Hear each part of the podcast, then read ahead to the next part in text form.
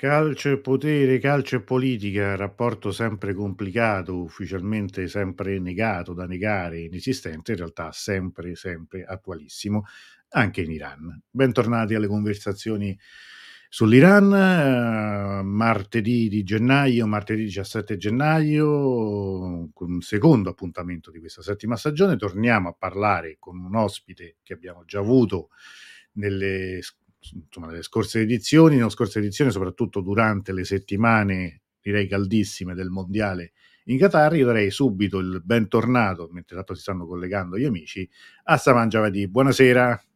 Buonasera, un saluto a tutti gli amici dell'Iran ed è sempre un piacere vederti Antonello. Piacere nostro, tra l'altro le, quelle dirette durante quelle settimane sono state seguitissime e certo sono state anche quelle un altro elemento quasi che alla fine, una volta ci siamo anche detti, alla fine l'eliminazione sarà quasi una liberazione, cioè nel senso sì, che eh, sono state che giornate, giornate veramente, veramente pesanti, che non sono finite perché proprio prima di un momento di andare adesso in onda, eh, tu mi hai eh, comunicato una sì. notizia che io non sapevo, adesso la vediamo qui, con, sto condividendo la, la pagina appunto di, l'ISNA. Eh, lo vuoi dire tu? Diciamo brevemente. Sì, c'è stato un terremoto a Sari, siamo nel nord dell'Iran. Secondo la gestia ISNA sono 4,2 magnitudo della scala Richter. Quello che preoccupa è che in questo momento in Iran c'è una penuria di gas, almeno il gas utilizzabile per il riscaldamento, nonostante sia il secondo detentore dei giacimenti di gas naturali nel mondo fa molto freddo, anche nevicato in tutti questi giorni. mi sto mettendo nei panni della gente di Sari che in questo momento deve uscire di casa e che già al freddo eh, come deve fare. Certo, grazie a Dio, per adesso non ci sono notizie di morti e feriti, rimarremo aggiornati. Certo, no, ecco, qui vediamo tanto sulla, sulla pagina su Google Maps dove, dove si trovi, quindi parliamo proprio di, ecco, siamo qui nella, regione c'era Gorgan, eh, non distante appunto dicevamo prima anche da, da Teheran, quindi è sì. molto probabile che la scossa sia stata avvertita anche nella, nella capitale.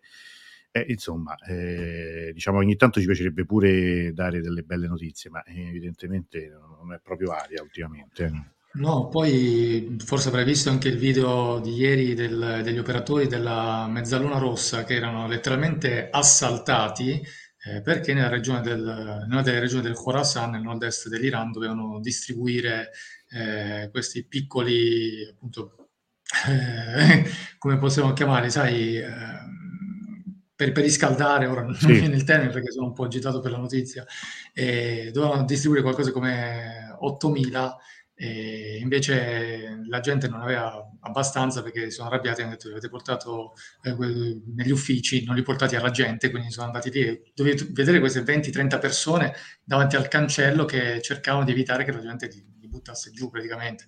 E prova a immaginare adesso come invece la situazione a Sari, dove gli operatori già devono intervenire per i soccorsi e adesso anche c'è il rischio che la, che la gente abbia paura anche di tornare a casa. Certo, tra l'altro io sto vedendo adesso, proprio eh, condividendo la, la, pagina che avevo condiviso prima, la temperatura al momento è di 2 gradi, quindi insomma voglio dire, eh, son, tutto l'Iran in questo momento sta facendo molto freddo, ha nevicato anche a Teheran, ha nevicato, credo come non nevicasse anche da un pochino di tempo, perché ha nevicato, per diversi giorni e, e, sta facendo molto freddo, quindi già a Teheran la situazione diciamo per il riscaldamento non è delle migliori, figuriamoci laddove dovesse esserci insomma... Eh, cioè dovesse esserci. C'è stato un terremoto 4.2, non è, eh, non è una cosa proprio indifferente, speriamo bene che non ci siano stati danni e vittime, però certo che passare magari all'addiaccio una, una serate nottate come queste non è proprio, insomma, voglio dire, non è, no, non è semplice per nessuno. Siamoci nei panni di milioni di iraniani che in questi quattro mesi tra uh, la violenza della repressione, eh, l'inasprirsi delle sanzioni, il dollaro che è sempre più alle stelle, eh, adesso le, le, le, condanne a morte, eh, altra gente che viene condannata a morte, quindi prima le persone che vengono impiccate, ora altri che sono purtroppo in attesa o che stanno lottando disperatamente ricorrendo alla Corte Suprema o chiedendo siate la nostra voce all'estero, cioè, stiamo condividendo tutti gli appelli, dando mostrano nomi, cognomi e foto di soprattutto questi giovani che sono sotto minaccia della morte e adesso, come se non bastasse il freddo, eh, ti dicono no, guarda, non c'è gas, vestiti pesante, spegni il gas, cioè, ma veramente tu lo vuoi dire a un iraniano, scusami, cioè, e poi adesso anche un terremoto, no, basta, cioè, gli iraniani basta, non, non si può andare avanti in questo modo, cioè davvero basta. Sì, no, una situazione veramente pesante, veramente pesante. Allora, in tutto questo la scelta di parlare di calcio non è per distrarci, perché anzi, anzi. come dire, il, il, calcio ci offre motivi di, di riflessione e anche di, di, di aggiornamento, no? un, po su, un, po su, diverse questioni. Quindi c'erano diversi punti che tu avevi intenzione di, raccontare. Sì, ci sono non solo delle brutte notizie, ma ci sono anche delle buone notizie. Eh, Certo, eh, solitamente in Iran si dice sempre sì, ma non basta, e questo mm. tu sicuramente l'avrai sentito tante, certo. tante, tante volte. Eh, penso che nel contesto in cui viviamo alcuni gesti, seppur voglio dire con eh, dovute eh, proporzioni, però hanno degli effetti che sono molto importanti, anche per quanto riguarda un po' uh, uno stimolo per la gente. Di che cosa parlo? Parlo ad esempio dei calciatori del team iraniano che ritornati appunto dopo l'eliminazione da Qatar 2022, eh, hanno ricevuto eh, i bonus per la vittoria sul Galles, qualcuno di loro ha deciso di impiegare questi soldi per eh, contribuire alla liberazione di persone detenute, in alcuni casi anche da qualcosa come 3-5 anni. Ecco, mm. questo è il tweet che riporta la foto di Payom Niasmand, è il portiere attualmente in forza al Sepahan, club di Esfahan, eh, era il quarto portiere dell'Iran ai mondiali di Qatar. Ecco, lui è un giocatore che è il cartellino di proprietà del Portimonense in Portogallo, è ritornato per un periodo in prestito in Iran. Che cosa ha fatto? Eh, il buon Payom ha dato qualcosa come 9.000 eh, dollari, quindi il suo premio, per eh, pagare non la cauzione, ma sai, purtroppo in Iran tu finisci in galera anche quando ti trovi a non pagare un debito. Sì. Quindi Purtroppo c'è anche chi finisce in carcere per questo. In questo caso lui, pagando questa somma, circa 9.500 dollari degli Stati Uniti, ha contribuito a far liberare 20 persone nella regione di Esfahan, che è appunto la regione dove, la città dove lui vive e gioca. Di queste 20 persone, due donne. La notizia è una notizia verificata, la fonte è un'agenzia, l'agenzia Misan, che a tutti noi è tristemente nota perché è l'agenzia appunto del potere giudiziario in Iran, è quella che ogni giorno quando ci svegliamo eh, consultiamo per leggere che non succeda che ci siano eh, notizie di sentenze di condanna a morte, se non ancora peggio di avvenute esecuzioni. Quindi in questo caso invece è stata data questa bella notizia, non è stato soltanto Niasmand, ma ci sono stati anche altri calciatori mi piace ricordare i loro nomi e cognomi e anche eh, dire certo. dove e che cosa hanno fatto. Eh, si tratta anche di Said Esatullahi, un mediano dell'Iran che attualmente gioca in Danimarca, nel Vaile, ragazzo classe 1996 che tra l'altro si è formato eh, a livello giovanile anche nell'Atletico Madrid, pensa, mm, quando mm, mm. già c'era Simeone la prima squadra. Sì. Eh.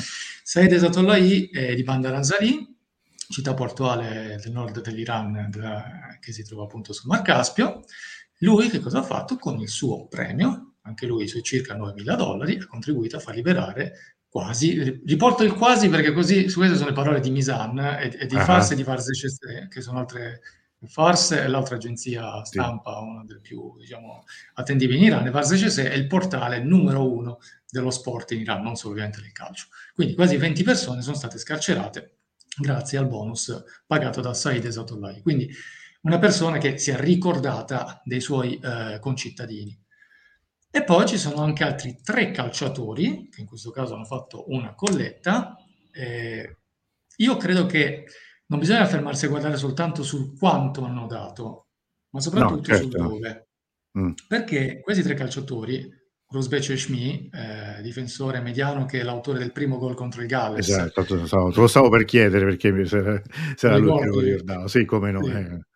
Ali Polizadeh, eh, un'ala che gioca in Belgio nel Charleroi, e Mehdi Torabi, che è un'ala del Persepolis, quella più eh, criticata eh, perché appunto non ha mai eh, nascosto diciamo, di essere un sostenitore della Repubblica Islamica, in particolare della Guida Suprema, è quello che qualche anno fa, dopo aver segnato un gol in campionato, ha sollevato la maglia eh, con, eh, dove c'era la scritta appunto che soltanto seguendo il, il tuo leader puoi trovare la salvezza. Quindi era proprio un messaggio politico. Chiarissimo. Ecco, loro tre cosa hanno fatto? Hanno fatto una colletta che ha contribuito a, a liberare anche in questo caso uh, una ventina di persone in un punto molto importante, che è la regione di Alborz. Mm. La regione Alborz, che fino a qualche anno fa faceva parte di Teheran, eh, a livello proprio di provincia. Eh, tu sai che noi possiamo tradurre eh, lo stan eh, iraniano sia regione che provincia, perché in inglese traducono come province, sì, noi in italiano diciamo regione, quindi ormai i due termini sono diventati County, ogni tanto qualcuno traduce come County contea. No? Eh. Sì, Alborz, che appunto il suo capoluogo è Chiaraj, eh, a Chiaraj è stato uno dei luoghi, ed è tuttora spesso uno dei luoghi di scontro più aspri, con più morti in Iran. Il fatto che questi tre giocatori abbiano messo insieme i soldi per far liberare 20 persone nella regione di Alborz, certo non stiamo parlando, e questo è bene chiarirlo, non stiamo parlando del pagamento della, della DIA, il cosiddetto prezzo del sangue. Mm Stiamo parlando eh, di eh, reati che vengono appunto, sono rubricati come, sono classificati come reati appunto non intenzionali mm. o altrimenti appunto reati finanziari, come appunto chi non riusciva appunto in questo caso anche a pagare i debiti. Pagare la DIA sarebbe un'altra cosa, la DIA è il prezzo del sangue, vuol dire salvare una vita. Se c'è una persona che è condannata a morte e i familiari della persona appunto offesa, di chi è stato ucciso dall'imputato, secondo l'accusa, stiamo parlando sempre, accetta un risarcimento, appunto il cosiddetto prezzo del sangue, in luogo dell'esecuzione della sentenza di condanna a morte, beh, questo sicuramente è una cosa, sarebbe molto più, più bella, salveresti una vita. È chiaro sarebbe, che... Sarebbe anche forte come messaggio, no? sarebbe anche sicuramente politicamente, diciamo, comunque di qualsiasi tipo, vuol dire, eh, sì. legato a qualsiasi tipo di omicidio, di reato, eh, comunque sarebbe un messaggio molto forte. C'è da dire che nel caso della DIA eh, sono degli aspetti molto gravi da considerare. In primo mm. luogo, la DIA non è eh, 7.000-9.000 euro. Ecco, no, la DIA infatti. sono molti più soldi. Eh, la DIA vuol dire anche che in alcuni casi, quando i familiari appunto della persona offesa eh, non vogliono accettare, ma chiedono appunto vendetta fino alla fine, uccidi, eh, vuol dire anche tramite gli avvocati, in alcuni casi in passato intervenuta la politica anche, e anche i calciatori. Alidoi, per esempio, nel 2013 fece un appello proprio alla famiglia eh, per dire eh, accettate, diciamo, se non perdonate, se non volete la DIA, perdonate, cioè, se, anzi se non perdonate almeno accettate la DIA. E eh, c'era questa immagine proprio che era su tutti i giornali iraniani di una madre che proprio era sul punto nell'esecuzione della condanna, quindi c'era l'imputato che stava per essere impiccato, era già stato coperto, velato e c'era già anche il cappio intorno al collo, che all'ultimo, perché è una cosa terribile, tu fino all'ultimo puoi dire perdono. Ed è molto raro che perdoni, perché è proprio vendetta fino alla fine. Ora, noi dobbiamo anche metterci nei panni sia di chi è imputato e sia di chi invece sì, chiede certo. l'esecuzione fino alla fine, perché noi ne parliamo qui, diciamo, a mente lucida, ne parliamo anche con quelli che sono magari i nostri valori cresciuti appunto in Italia, chiaramente non è facile anche capire certi meccanismi di quello che pensa la gente che invece vive in quel momento e che soprattutto si trova dentro, no? Certo. Però in quel caso funzionò l'appello di Aidoi e questa mamma che all'ultimo dice no e dà uno schiaffo al, a quello che stava per essere impiccato. Parte l'applauso, parte l'applauso dei presenti, le lacrime liberatorie, Stiamo parlando di dieci anni fa, mm. era un contesto politico diverso, c'era un governo diverso, era tutto diverso. Quindi adesso dire, eh, signori, eh, non condannate, sono tanti calciatori in Iran che hanno ricondiviso post sui social, in particolare su Instagram, con lo slogan Edom Nakonit, non giustiziate, letteralmente non giustiziate, ma noi credo che siamo d'accordo che non possiamo accettare che si possa dire giustiziare quando uno viene impiccato da una gru. Cioè, non uccidete, non uccidete. E questo è l'appello che tanti calciatori in Iran e della nazionale hanno ricondiviso e condiviso in continuazione. Qualche altro calciatore, eh, ti dico, mi sono trovato diciamo, in contatto, è un altro calciatore, Amir Hossein Sadeghi. Mm. Eh, lui è un ex della nazionale iraniana, ha giocato ai mondiali del 2014, che ha condiviso diverse storie su Instagram dicendo ci sono due giovani iraniani che sono stati condannati a morte durante le recenti proteste, eh, stiamo cercando di raccogliere soldi al prezzo del sangue. Quindi questo che vuol dire? Uno, che ci sono delle sentenze di condanna già emesse, ok? E che magari tu non hai trovato traccia. Ah no, certo, è questo pure. Eh, questo, è, questo è anche un, un aspetto da non trascurare. E l'altra cosa che si vede che c'è chi accetta la DIA, solo che come dicevo la DIA sono tanti, tanti, tanti, tanti soldi e in Iran in questo momento eh, è, con l'inflazione, con il fatto che tanti a causa di interruzione di internet, soprattutto nel settore privato in questi mesi, non hanno potuto proprio lavorare. Tu immagini tutti quelli che vendevano i loro prodotti tramite Instagram. No, eh, sì, sì, sì, no, ma è un... Se non sbaglio, non mi ricordo quanto fosse stato calcolato il, il numero, i numeri di posti di lavoro perduti già in sì, questi mesi sì. a causa del rallentamento e della, dei filtri di internet. Solo su quello, senza considerare tutto il resto. Senza considerare sì. per tutto il resto. Perché no, ma comunque so che guarda, io lo dico perché partecip- ho partecipato un paio di anni fa a una raccolta fondi proprio per una dia, cioè per un, per un, per un pezzo del sangue, per salvare una persona che era stata condannata a morte a Teheran per un, un omicidio in una lite e se non ricordo male parlavamo di centinaia di migliaia di euro, quindi si, eh. trattava, si trattava di mettere insieme almeno una parte che servisse come quantomeno come dire, a dare una parte all'inizio, a fare un video. Poi alla fine devo dire che mh, questa cosa andò abbastanza bene. Tra l'altro fu un caso abbastanza come dire, noto perché si trattava di una persona conosciuta molte, per, eh, molte, molti ragazzi, studenti che erano stati al Decodà. Era un proprietario di un ristorante lì vicino, quindi i brividi. Ci fu una mobilitazione così internazionale quasi perché eh, questo, questo, disgraziato, diciamo così, pure ovviamente pure lui aveva, cioè aveva fatto pure lui, insomma aveva non ho, non, non ho, capito bene quali fossero state le circostanze, comunque alla fine aveva ucciso una persona che fosse lui, non, non c'erano dubbi, però mm, almeno quanto poi mi risulta era stato poi, era riuscito a salvare perlomeno. Eh, che, che, veramente quanto è difficile salvare una vita. Eh, da, da, una parte può sembrare facile, dall'altra quanto è difficile. Ecco, il tweet che è condiviso infatti riguardava, vedete quanto, cioè, non vi fa venire a pelle d'oca, cioè per salvare una vita 3.530 euro. Cioè, questo era il residuo che era rimasto, che mi aveva Mamma appunto mia. girato questo calciatore in chat privata sotto, sempre perché è importante, diciamo, far vedere che le cose sono vere. Ecco, sì. io ho messo lo screenshot ah, fatto benissimo. in cui metteva appunto i dati del conto bancario dove poter versare. E adesso vorrei raccontarti di quella che è un po' l'odissea di questa vicenda, perché, ecco, infatti quella era la prima storia su Instagram dove aveva condiviso appunto di che cosa si trattava rendetevi conto, non è, non è possibile trasferire denaro in Iran mm. a causa delle sanzioni internazionali.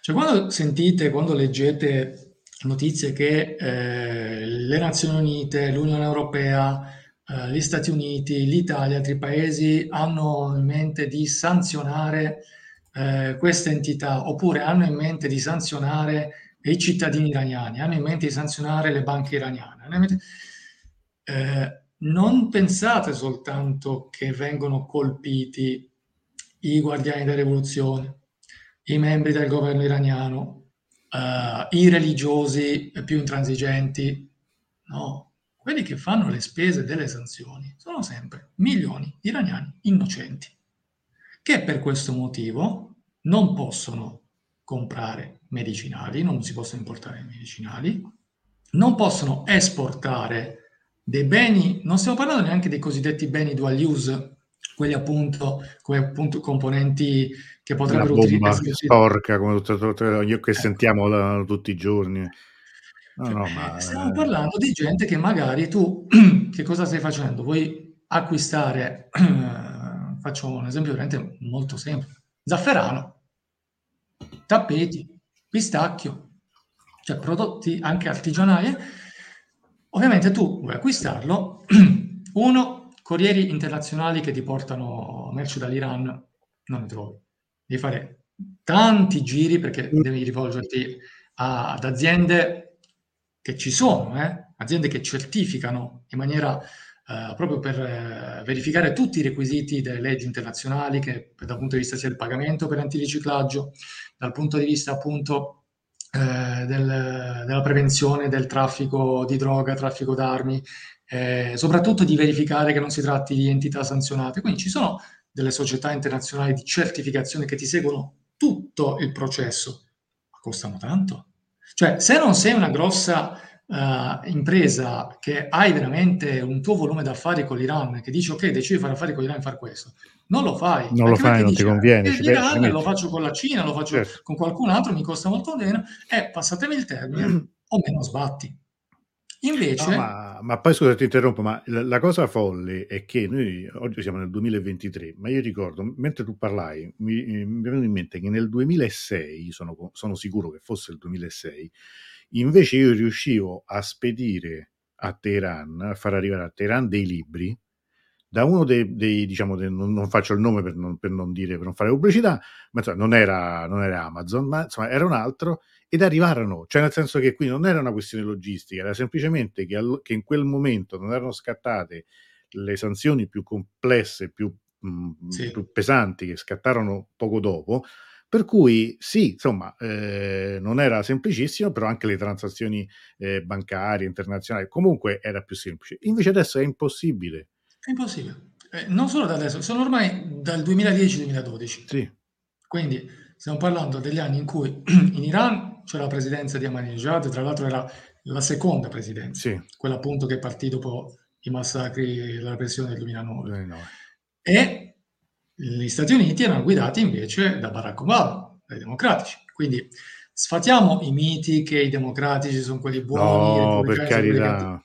Per allora. carità, cioè, il, il, fallimento del, del, dell'accordo nucleare è, è, responsabilità anche di Obama, di quell'amministrazione, perché comunque con, impedendo, cioè mettendo paura a tutte le banche europee, eh, hanno di fatto bloccato il, vero compimento, dire, il, la vera realizzazione esatto. di quello che esatto. c'era sulla carta perché era complicato già allora. Io già allora avevo problemi se dovevo mandare eh, due soldi in Iran, non lo potevo fare. Eh, per cui sfatiamo, sì, è vero, fai bene a ricordarlo questo. Poi dopo è diventato ancora, ancora peggio. Sì. Però non è che invece fino a che c'era Obama andasse tutto a, alla grande. Assolutamente. Eh, anzi, le banche iraniane, nonostante fosse entrato in vigore il JCPOA, appunto l'accordo sul nucleare, eh, non erano state agganciate al sistema SWIFT. Come non lo sono state agganciate negli, eh, dal gennaio 2016, non lo sono state agganciate neanche dopo, quando è cambiato il presidente, certo. eh, con Trump e men che meno quando è venuto Biden. Quindi spieghiamo che sanzioni sono. Queste sono le secondary sanctions, non sono sanzioni dell'Unione Europea o delle Nazioni Unite che dici è la comunità internazionale, sanziona tutti. Cioè, no, sono sanzioni del Dipartimento del Tesoro americano che, come dici tu, mettono paura perché della serie se tu fai un bonifico a un, ira- a un iraniano oppure acquisti questo genere da questa azienda iraniana, io che cosa faccio? Colpisco con una multa salatissima, tra l'altro, una tua succursale negli Stati Uniti, oppure sei bandito dal sistema del business americano. Queste sono le secondary sanctions e sono queste quelle che ti impediscono di fare un semplicissimo bonifico in Iran. Per Sodery, che sta raccogliendo i soldi per salvare due anime, ci siamo messi tra appassionati di calcio sul web a discutere, ma possiamo fare qualcosa? Cosa possiamo fare? Anche perché, e qui veramente dici ancora questo fa venire, mi fa venire la pelle d'oca, sapete, adesso con il fatto che il dollaro quindi l'euro ah, certo. ha un potere enorme nei confronti del real iraniano. È brutto veramente dirlo, ma salvare una vita ti può costare molto meno. Sì, sì, no, no, ma Davvero, infatti... stiamo parlando di vite umane, vite umane. E allora cosa abbiamo fatto? Cosa abbiamo provato a fare? Ok, proviamo a mettere insieme i soldi e a mandarli. Siamo riusciti tramite un ragazzo che aveva un conto in Iran e che però viveva all'estero. Quindi gli è stato fatto il trasferimento sul suo conto all'estero e poi lui l'equivalente, senza ovviamente le commissioni che le care banche in tutto il certo. mondo ti farebbero pagare per il, per il cambio, l'equivalente appunto che cosa ha fatto? L'ha pagato al suo conto iraniano sul conto appunto del tweet che hai mostrato poco fa. Ma non è bastato perché comunque non eravamo arrivati neanche un terzo di quello che era il residuo che mancava. Allora poi raccogliendo altri soldi con altri ragazzi ho detto a un, a un ragazzo che conosco in Iran, ho detto guarda noi vorremmo pagare, contribuire a pagare la DIA tu potresti anticipare la somma dal tuo conto iraniano, poi chiaramente te lo pago, ci sono, cioè abbiamo fatto la raccolta, i soldi ci sono. Eh. Lui all'inizio, sai, gli iraniani sono molto generosi, cioè hanno un cuore che dice no, ma poi me li darai. Sì, ma io non so quando ci vediamo, vista la situazione che c'è adesso. Certo. Quindi, tra l'altro lui, ti dico, è molto religioso, ma religioso non vuol dire non, non immaginarlo con un turbante in testa, no, no, religioso, nel senso che è veramente una persona che davvero ci crede, è una di quelle persone che un quinto dei suoi redditi, come, pre, come sarebbe pre, prescritto dall'Islam, lo dà per appunto eh, le persone più disagiate. Questo sarebbe, cioè, tu, tu lo sai, c'è appunto un quinto degli averi, uno appunto il vero, sì.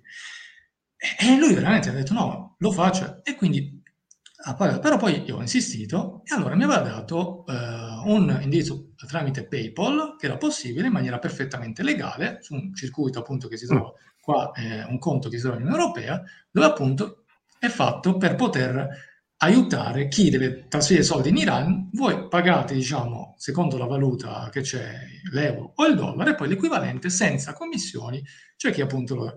Cioè, una cosa meravigliosa, perché qua stiamo parlando veramente di voler aiutare la gente. Immagina quanti studenti che sono, gente che sta studiando qua e che voglio dire, devono mandare i soldi anche ai genitori dall'Iran, perché funziona anche l'opposto. Bene, che cosa è successo? L'ho fatto nella causale, ho scritto la verità. Il mio nome e cognome Italia, il nome e cognome destinata tra parentesi Iran. Subito, prima mi arriva la risposta telefonata. Ah, no, okay. prima, prima, di mail automatica da PayPal che dice eh, eh, abbiamo bisogno, il tuo, eh, il tuo movimento, la tua transazione è stata eh, congelata eh, per verificare informazioni perché si tratta del paese Iran. Allora, che cosa faccio? Intanto glielo dico, lo dico, eh, guarda che no, no, ma risulta che è arrivato. Va bene, aveva sentito. Mm, poi mi arriva l'altra email da PayPal che chiedeva, dice, tutto è sospeso finché non mandi appunto tutte le spiegazioni del caso. Allora, ho raccolto tutti i tweet di che cosa si parlava, anche le risposte in inglese dove c'è lo scambio tra me e gli altri ragazzi, quello che stiamo dicendo, e poi anche eh, che cosa è la DIA, guardate PayPal, avrò bisogno di voi perché vogliamo magari provare ad aiutare altre persone tramite questo sistema. Si tratta di vite umane. Quando, se tu raccogli 3.500 euro tra, faccio un esempio, 35 persone, eh, voglio dire, ognuno mette eh, 100, 100 euro. euro. cavolo, eh, magari uno si fa qualche aperitivo in meno, si compra, che ne so, una maglietta del Milan in meno, sto sparando, cioè, e lo fai, cioè, lo fai. Eh, la risposta di PayPal, automatica, bot, non so che cavolo sarà stata, mm-hmm. è stata, eh, eh, è, il tuo pagamento è stato stornato, quindi i soldi che ritornano indietro, pare che tu abbia cercato di acquistare un servizio dal paese due punti Iran, cioè proprio capito, cioè, non avete capito niente di quello di cui sto parlando, se lo fai un'altra volta ci troveremo costretti a chiudere il tuo, il tuo conto. Sì, sì, sì, sì, sì. Ma tu pensa che Esatto, tu pensa che a me hanno bloccato eh, per verificare quando io eh, ho fatto, sai, quelle piccole attività così, di, chiamiamolo di merchandising, semplicemente di raccolta fondi, quindi avevo fatto calendario Iran, soltanto per il fatto che nella transazione qualcuno avesse acquistato per 9 euro, cioè non mi ricordo quant'era, quanto fosse il calendario Iran, hanno bloccato un paio di transazioni per, per accertarsi che tutto fosse in regola io dico che quando organizzavo i viaggi e la gente mi doveva mandare l'anticipo, io dicevo sempre non scrivete nella causale il, la parola Iran, mettete anticipo viaggio, mettete quello che volete, perché se mettete Iran è capace che ve lo blocchino, i soldi sì. non arrivano, non si può prendere il biglietto, non si può prendere... Ecco, siamo...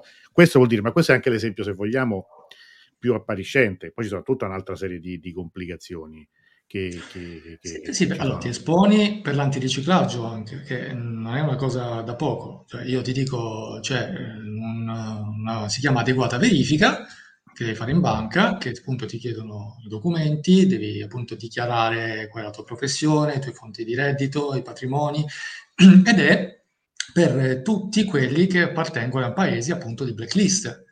Ma a volte basta che tu sia semplicemente nato, che la tua carta d'identità ah, sì, è sì. nato Iran perché diciamo anche le cose come stanno, perché poi se no sembriamo complottisti e non bisogna dare un messaggio chiaro. Eh, gli strumenti che sono utilizzati da PayPal, dalle banche, che voglio dire, devono fare il loro lavoro, eh. Certo. Sono tramite dei software. Il software, se è tarato che la parola Iran vuol dire blocca, eh, non fa altro fa... che eseguire l'impostazione che sta. È un po' come un discorso degli algoritmi dei motori di ricerca. Tu scrivi una cosa, poi ti profila e cerca. Quindi quindi, come dicevi tu, se tu metti in causale appunto la parola Iran, viene bloccato, viene respinto, appunto le banche hanno paura. Io ti dico la verità, Renzo, sono rimasto basito perché io ho voluto mettere le cose tutte chiaro alla luce del sole, anche perché credo che sia una cosa che non finisce qui con mm. tutta la gente che vogliono condannare a morte. Quindi, poi, poi, diciamo anche dell'altro rischio. Qualcuno qualcuno potrebbe obiettare, e qualcuno in privato anche me l'ha obiettato. Ha detto, guarda che eh, qui a raccogliere soldi eh, per la DIA sono soldi che vanno in tasca alla Repubblica Islamica. Mm. Allora, è un'obiezione che eh, tecnicamente la risposta sarebbe sì, perché la stai dando a chi va alla magistratura, la magistratura è eh, il potere giudiziario, quindi chiaramente fa parte appunto della Repubblica Islamica. Ma io sul piano umano sul piano umano, onestamente, tra il, da una parte una persona che potrebbe essere salvata, ah, certo. e dall'altra eh, dire, i soldi che vanno al sistema giudiziario. Io preferisco, se Dai, posso, soldi, com- certo, certo, certo. No, evitare no, no, che una persona venga impiccata. E non è... credo che siano 3.500 euro a che fanno la fortuna alla Repubblica Islamica di sopravvivere. Primo. O, o, secondo, come qualcuno anche ha detto, guarda che questi poi comprano le armi. Non credo che con 3.500 euro tu realizzi un missile che colpisce Israele, perché la paura sempre, della razza delle sanzioni è sempre quella, dice l'Iran vuole armarsi contro Israele. Allora, io dubito che que- stiamo parlando di cifre. Non, non, non cioè, so, qui, per, no, no, no, ho capito, ma è giusto questo precisarlo, ma insomma, io tra l'altro, sto ritornando un po' ehm, così direttamente diciamo, a, a, personaggi calcistici, ieri mi ha colpito il tweet di un altro ex calciatore di cui abbiamo già parlato molto, che adesso è, è uscito dall'Iran, che ha twittato, cioè parliamo ovviamente di Karimi, insomma, insomma certo. grande ex calciatore, immagine, simbolo, no? ne abbiamo parlato tante volte, nominato tante volte, eh, Ali Karimi, che ieri ha eh, fatto un tweet o, o, un post su Instagram, non mi ricordo. Comunque, Ormai diciamo, è attivo su tutti e due, ha preso una strada che è solo politica, eh, sempre esatto. calcio. Cioè, lui ha twittato a favore dell'inclusione dei Pasdaran nella lista delle formazioni terroristiche. Cioè, sapete sì. che in questi giorni è stata presentata una, una mozione, come dire, una, una, petizione popolare, adesso non ricordo quante firme siano state raccolte, che è stata presentata ieri, data non casuale, cioè data, è, è la ricorrenza del, dell'ultimo giorno della fuga del, dello Shah dall'Iran, il 16 gennaio 1979, è stata presentata a Strasburgo per chiedere all'Unione Europea di mettere eh, i Pasdaran, cioè le guardie rivoluzionarie, le, nella lista delle formazioni terroristiche. Io mi sono permesso anche l'altro giorno di ricordare come tra questi firmatari ci siano anche molti appartenenti ai Mujahideen, che era una formazione che in quella lista fino a qualche anno fa era diciamo nella hit parade potremmo dire nel senso anche per, per, per eh, come dire dichiarate intenzioni terroristiche come strumento di lotta. Allora intanto se volevi commentare questa notizia di, di Karimi allora, gli Chiarimi, che io scrivo sempre senior per distinguerlo dal suo certo. omonimo più giovane che fa ancora parte nazionale e che è calciatore in attività. Certo. Chiarimi Senior, classe 78, eh, il, chiamato il Maradona d'Asia, il mago di Teheran, uno dei più grandi calciatori che abbia mai avuto l'Iran e credo l'Asia perché i suoi dribbling con cui veramente si beveva gli avversari sono sempre rimasti nei cuori di noi tifosi e che tra l'altro ha giocato in Europa due anni al Bayern Monaco, dove faceva il vice di Ballack, era facile in quegli anni, anche perché Ballack non era di certo un a caso. Poi ha avuto una breve parentesi allo Schalke 04. Tra l'altro ho giocato uno spezzone di quel famoso Inter Schalke 2 a 5, eh, giusto veramente uno spezzone. E poi è diventato allenatore. È una persona che anche, forse ti ricordi, in una delle tue conversazioni su Iran avevamo parlato eh, un paio d'anni fa di quando si era candidato a presidente a Federcalcio sì, iraniana. Quindi diciamo, il rapporto col potere anche calcistico mh, è qualcosa sempre che gli appartiene, è sempre stato insomma nel, ricchissimo perché ha giocato per anni già a Dubai prima ancora che andare in, in Bundesliga. È un grande benefattore perché veramente ha aiutato tantissime persone. Parliamo di posti di lavoro parliamo di persone appunto disagiate parliamo ecco gente come Ali Karimi per esempio tu immagina quante persone avrà salvato dalle DIA mm-hmm. che neanche voglio dire si sono sì, pubblicate esatto. notizie, questo è ragionevole pensarlo, perché appunto, tra l'altro il suo cognome è Chiarimi, cioè è generoso, è proprio una persona che ha sentito questo, ma, bisogna dire il ma, ha un carattere che è sempre stato eh, di un forte ego, Mm. che eh, lo ha sempre portato anche in, in alcuni casi anche l'ha ammesso, ha fatto degli errori quando era calciatore, perché se fosse stato un pochino diciamo, più umile magari avrebbe avuto una carriera molto più alta. Lui è quello che litigò con Luciano Gaucci nel 2000, quando aveva fatto il provino al Perugia, Gaucci gli aveva offerto 300 milioni di lire, stiamo parlando del 2000, Beh, 300 insomma, milioni eh. di lire, che tu vieni dall'Iran che non era neanche professionistico il campionato, e tu chiedi un miliardo Gaucci gli fece, senti, grazie tante. No. L'anno dopo ha fatto più o meno la stessa cosa con un altro patron vulcanico, quello dell'Atletico Madrid, Jesus Gili Gil, un altro che in Spagna conoscono molto bene, che ha offerto la stessa cosa all'Atletico Madrid. E anche in quel caso andò a Dubai, giocò nell'Al di Dubai e poi ha fatto la cosa al contrario per arrivare in Bundesliga più tardi. Quindi un ego molto forte, si era candidato presenza Calcio, non ha vinto, cioè, gliel'ha giurata, eh, gliel'ha giurata al Ministero dello Sport, gliel'ha giurata alla Repubblica Islamica, perché poi che cosa ha fatto? Eh, è entrato in polemica, spesso e volentieri con dei religiosi. Prima ancora, prima ancora che eh, morisse Amini, anzi, che venisse uccisa Maso Amini, Ali Karimi, sto parlando di luglio-agosto, ormai questa non è una notizia di cui si parla perché tutto è stato travolto poi da quello che è successo. Certo. Ali Karimi aveva già avuto i suoi pesanti contrasti con la Repubblica Islamica. Perché? Perché con un religioso che aveva, durante proprio uno speech in moschea, aveva veramente insultato, aveva insultato questi calciatori che con le loro mogli puntini puntini, ma c'era andato proprio pesante che tu da un religioso proprio molti in Iran veramente sono rimasti, hanno condannato questa cosa, cioè non ti dico che cosa, anche tra i stessi religiosi, eh. Mm-hmm. E che poi si ergono qui, che fanno le loro belle vite, hanno le loro belle macchine. Chi sono loro? Loro sono la devianza dell'Islam. A che il riferimento era Karimi, che vive a Lavasson, che non è a Teheran, ma in una parte proprio la Beverly Hills eh, dell'Iran, eh, con una macchina bellissima, poi lui cioè, ha il suo Casa Dubai, tennis no? club, ah, beh, certo. Dubai, tennis club, il tennis è notoriamente eh, uno sport comunque per persone benestanti, così come il golf, no? E quindi il, il suo obiettivo era Karimi. Karimi non è uno che si sta zitto, ce ne siamo accorti. Oggi ancora di più, ma all'epoca, sai, uno magari ci andava un pochino più, più cauto. Karimi l'ha risposto, anche insultando di, di risposta su storia Instagram. E eh, ci furono tante storie in supporto di Chiarimì, Ali Chiarimì è un vanto della nazione, Ali Chiarimì è un nostro orgoglio, eh? ma Chiarimì poi venne convocato, convocato in, alla cosiddetta commissione, spesso si usa questo termine, eh, per poter appunto rispondere, visto che comunque si trattava di insulti, di associ, eccetera.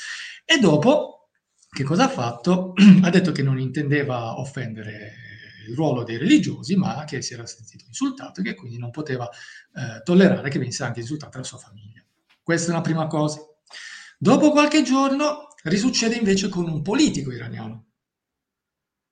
Con un politico iraniano, che tra l'altro questo pure ce l'ha con i calciatori, cioè ogni tanto se ne esce di nuovo con i calciatori, con gli sportivi, con i cosiddetti celebrity, quindi con mm. tutti eh, gli artisti, i cantanti. Eh. E quindi anche in quel caso ovviamente Chiarimi ci è andato ancora più, più, forte, non era più un religioso col turbante, ma era un, un laico che sta in politica, e ancora lì ancora più forte. Qualcuno dice, oh, guardate che Chiarimi adesso lo arrestano, Chiarimi adesso lo arrestano. No, Chiarimi non è stato arrestato, ma ovviamente si era già segnato dei nemici nella Repubblica Islamica. Quindi è un conto che era già aperto, già da quando non è diventato presidente a Calcio, e che poi... Poi con altre polemiche. Quando muore Malsamini, poi, Chiarimi Lui, sì, certo, è stato tra i primi che apertamente ha condannato quello che è successo, che ha detto che eh, devono assumersi per responsabilità e poi è andato più avanti, diciamo, finché proprio non ha detto chiaro e tondo che la gente fa bene a scendere in piazza, che bisogna rivoltarsi contro questo sistema. È da quel momento che c'è stata la frattura, è da quel momento che è diventato, è stato eh, emesso il mandato di cattura nei suoi confronti, poi la famosa, le famose foto della sua casa di Lavason con i sigilli apposti appunto, e che quindi poi è diventato, a tutti gli effetti è diventato in clandestinità, eh, diremmo latitante se volessimo dirlo dal punto di vista dell'autorità eh della Repubblica Islamica, ma preferiamo dire in clandestinità, finché poi non è fuggito dall'Iran, pare tramite Dubai. Poi... Allora, Dubai, cosa importante. Kerimi ha pubblicato anche delle storie su Instagram in cui ha ah, una foto dell'emiro facente funzioni capo di Stato degli Emirati Arabi Uniti, insieme al figlio, scrivendo o oh, se l'Iran potesse Avesse. essere guidato eh, da una persona come voi. Allora, questa cosa ha, diciamo, un po' spento alcuni, diciamo, dei suoi sostenitori.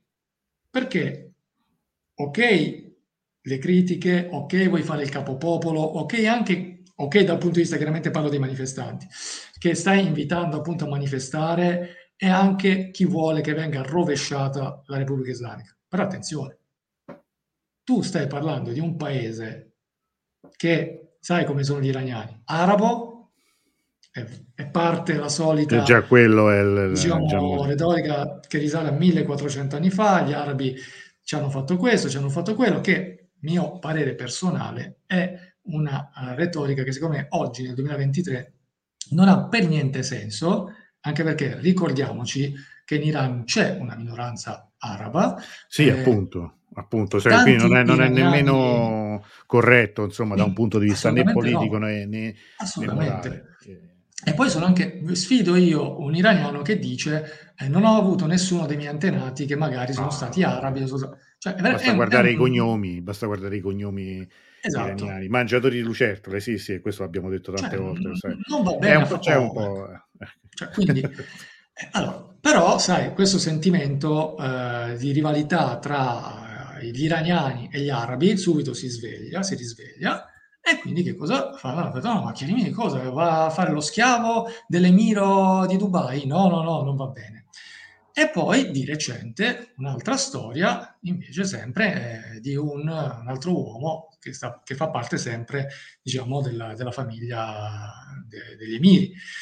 Allora, attenzione, qui c'è già una, un messaggio. Come lo puoi interpretare? E, qua, e, poi arriviamo al discorso del perché lui dalla, vuole che i Pasdaran vengano messi in lista terroristica. Mm-hmm.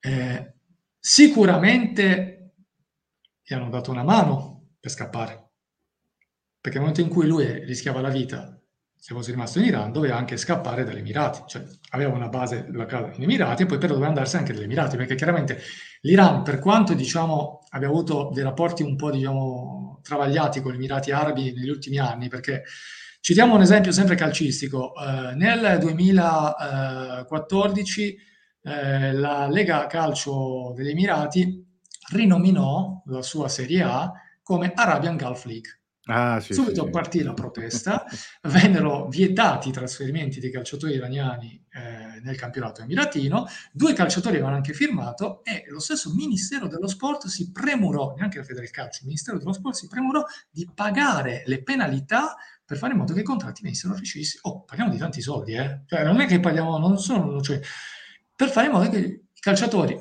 zitti, testa bassa, eh, cioè, rinunciamo a questi belli stipendi Emirati e torniamo in Iran. Finché l'anno scorso il campionato non è stato rinominato un'altra volta, non c'è più Arabian Gulf e quindi di nuovo ci sono calciatori iraniani che vanno negli Emirati. Quindi con gli Emirati c'è stato un po' questo, diciamo, tira e molla, eh, che però gli Emirati adesso hanno tutto l'interesse ad avere un rapporto non diciamo di conflitto con l'Iran, ecco, dall'altra parte certo. del Golfo Persico. Quindi. Certo. E quindi Chiarimi non potevano tenerlo lì come rifugiato politico, come... e allora Chiarimi poi se n'è andato. Allora, ma sicuramente lo avranno aiutato.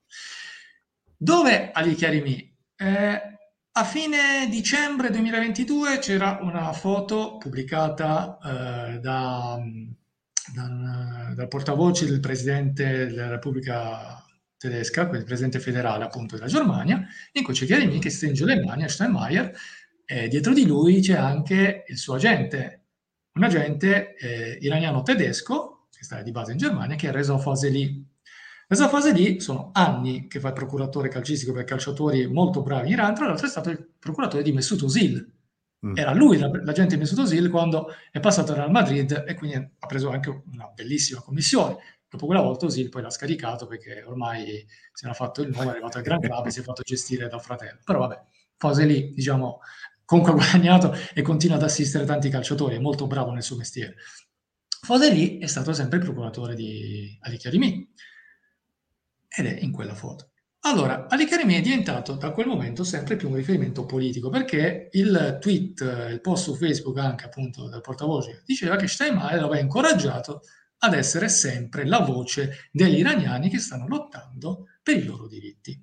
Quindi un endorsement a tutti gli effetti politico da parte di un capo dello Stato di un paese dell'Unione Europea verso un ex calciatore iraniano eh, esule, perché è diventato un esule certo. ai Lo step successivo qual è stato?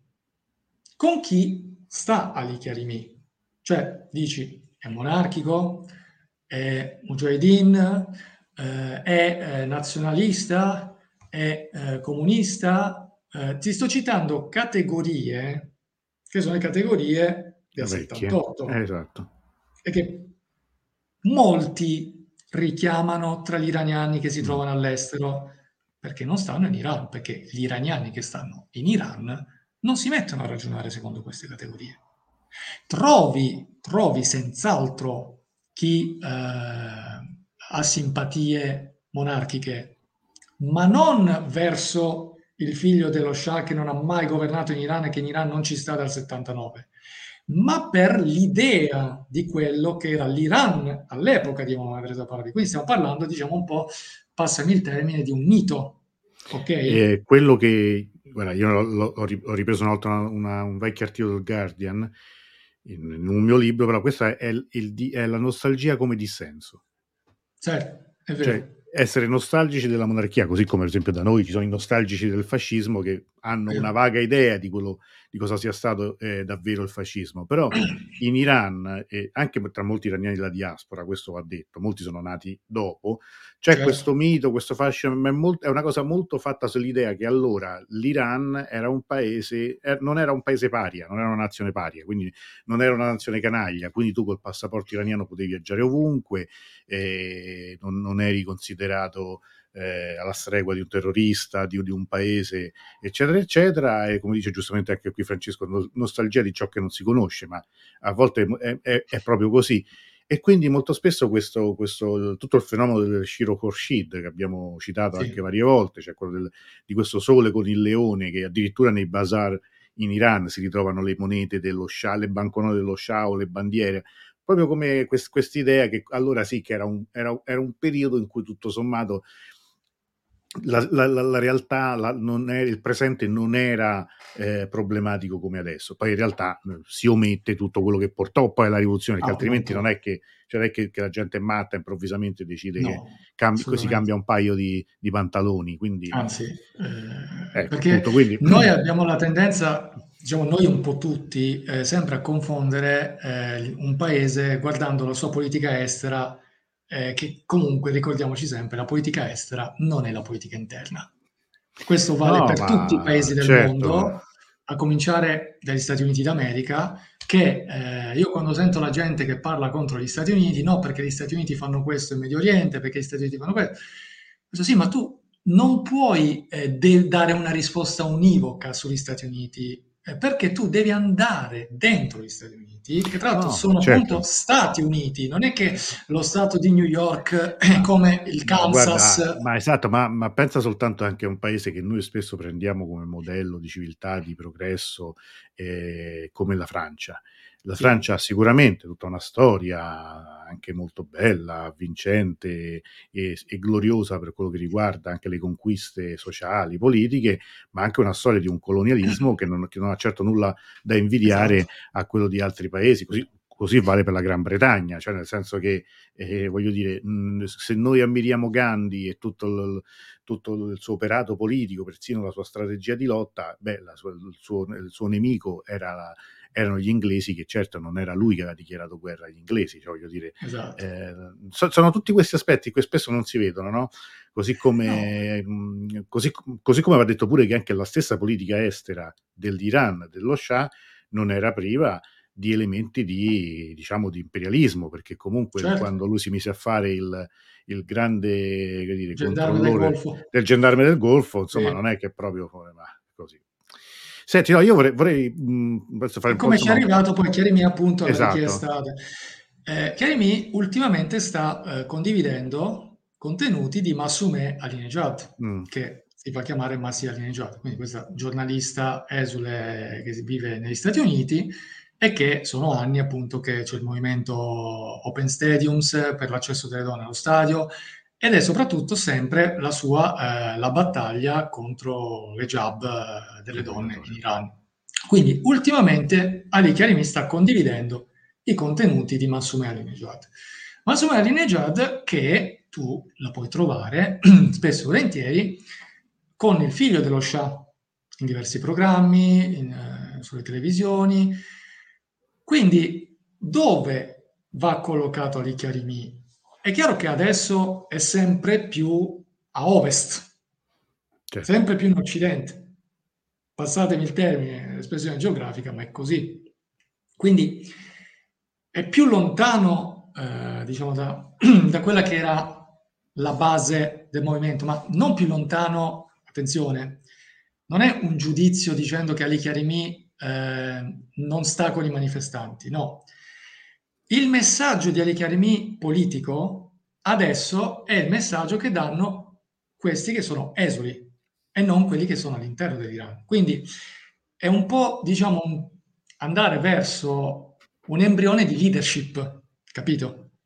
Quindi, Infatti sono già recitati questi, questi personaggi che hai nominato tu poco fa, cioè appunto sì. Alinejad, ah. il figlio dello Shah, i Caribini. E poi c'è il vedovo, il dottore, il signor Homed Esmailun, che esatto. è in esatto. Canada, che appunto ha perso la moglie e la figlia nell'abbattimento del, del, volo. del volo, ucraino, appunto qualche giorno 752. fa c'è stato l'anniversario, ecco, è stato l'anniversario 176 morti. Eh, quindi... Tra l'altro anticipo, ne parleremo a breve anche con, soprattutto per Parleremo di un film che è stato presentato mh, poco tempo fa, che appunto eh, 752 is, eh, is, Not a Number, che è un documentario su, su, sull'abbattimento del volo ucraino. Quindi che lo devo vedere. aspettando giustizia, visto che esatto, non c'è che, ancora. Che da dopo domani sarà disponibile su iTunes, cioè su Apple TV. Quindi ecco, sarà acquistabile anche in Italia.